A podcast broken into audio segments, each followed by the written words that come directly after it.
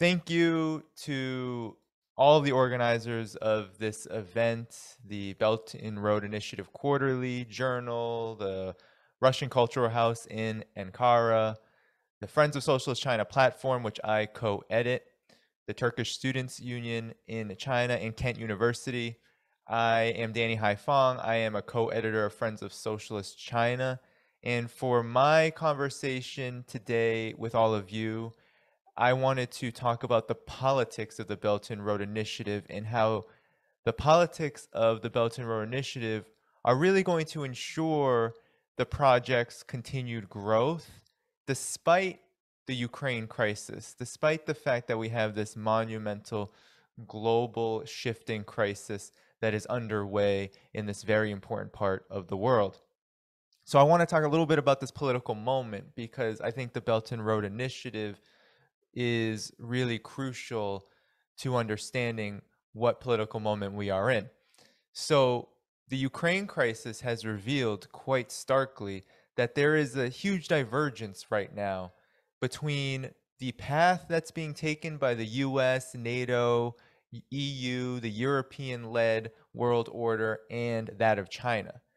And so, on the side of the NATO countries, the United States, we see endless war. And we see how the United States has poured gasoline onto the fire of the Ukraine crisis and that it's blown back quite immensely, that there has been enormous consequences to the US's role in the Ukraine crisis. So we've seen that with the sanctions on Russia, which have sent shockwaves throughout the global economy we see declining growth, stagnant growth. We know that the IMF economic forecast is a lot more dim now than it was prior to the Ukraine crisis, and a lot of the US's actions have to do with this. And on the other side, for China and its Belt and Road Initiative, we see something quite different. We see a commitment to peace, right, and neutrality, cooperation, and robust quality growth for China and all of its partners.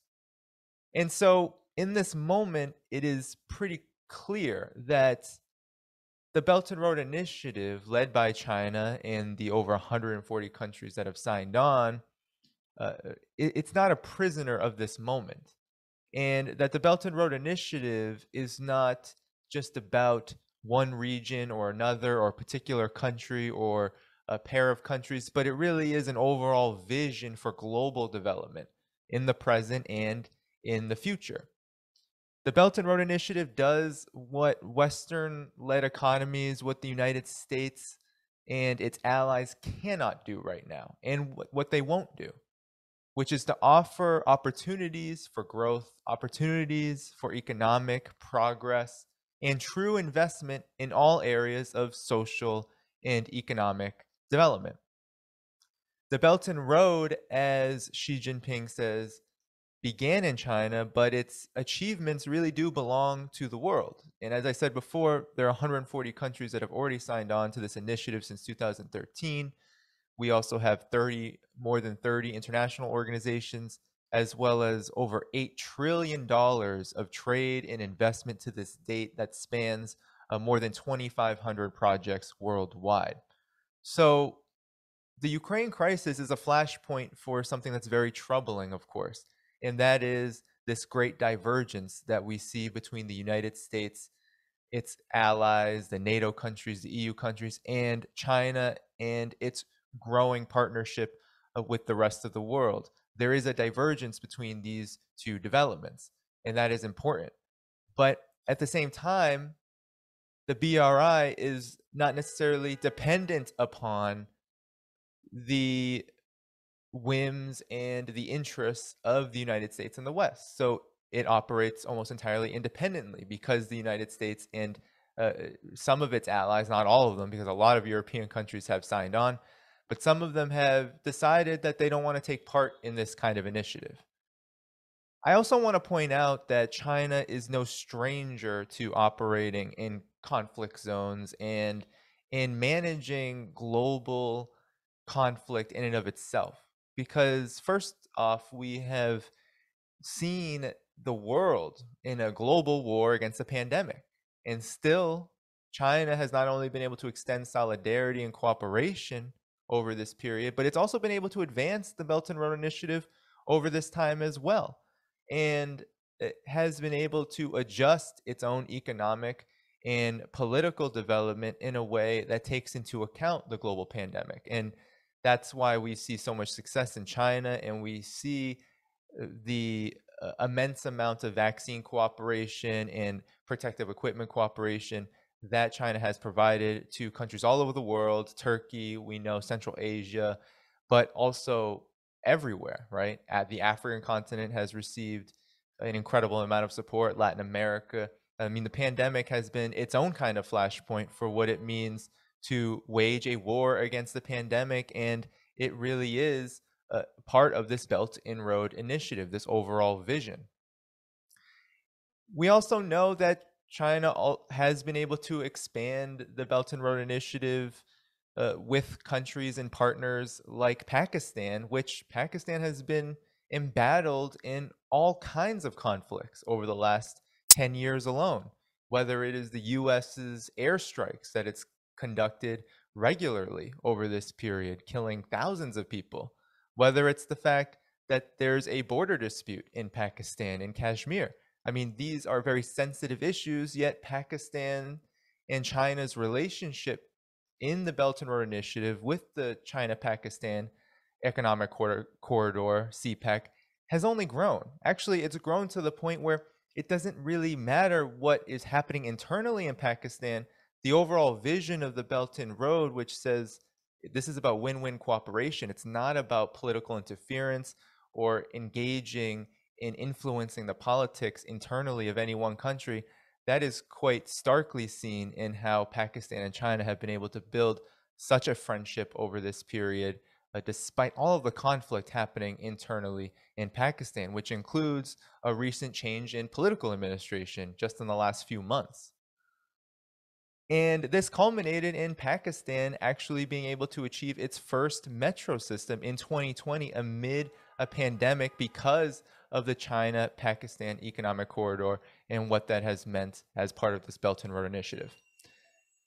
The US right now, the Biden administration is currently traveling across Asia in an attempt to organize Asian countries, South Korea, Japan, etc., into a bloc against China. And in effect, is turning Asia or attempting to turn Asia into its own kind of conflict zone. Hundreds of US military bases, hundreds of thousands of US personnel. The Asia Pacific is becoming a flashpoint, the, the biggest flashpoint in a new Cold War. But still, China has been able to build even more robust relations with ASEAN countries, the ASEAN countries, and uh, this has culminated in some remarkable achievements in the last few years alone. This includes in 2021 the launch of the China Lao Railway, the Sino Lao high speed railway, which is projected to actually increase growth for Lao by several percentage points. And this is a country that was historically bombed to the Stone Age, as the language was used at the time by uh, the Pentagon. Lao was subject to more bombings than what occurred in all of World War II uh, during the US invasion of Vietnam, Laos, and Com- Cambodia during the 1960s and 70s. We also see that in 2022, early 2022, Syria joined the Belt and Road Initiative as a major step in its own rebuilding process from a war that it's been embattled in from the United States. The United States currently occupies 30% of Syria's territory. But still, despite being engaged in such a deadly conflict, which has displaced millions and killed more than 200,000 people in Syria, the Syrian government is committed with China to rebuild the country and to join the Belt and Road as a means of both rebuilding and also revitalizing both the country and the region. So, of course, the Ukraine crisis has inflicted damage on the global economy, and it will have an impact on Central Asia. It already has. We've seen, right, in the mainstream media reports of rail traffic slowing, and the projections for economic growth, as I said, are diminished. But while these short term challenges will maybe delay certain aspects of the Belt and Road Initiative, particularly in the Eurasian rail link that's often talked about. This is more than just about a single project or a single event. We are talking about a vision that is more than a century long. We're talking about an overall project and orientation uh, that is very attractive at the moment. And nothing about it is becoming less attractive just because the Ukraine crisis is occurring. Actually, I do believe that the Ukraine crisis is only going to make the Belt and Road Initiative more robust and more attractive uh, to uh, countries all around the world, including Ukraine. And why would I say Ukraine? Well, for one, the United States and its allies in the West offer few alternatives in terms of financial arrangements and means for rebuilding after a war, whenever this war should subside.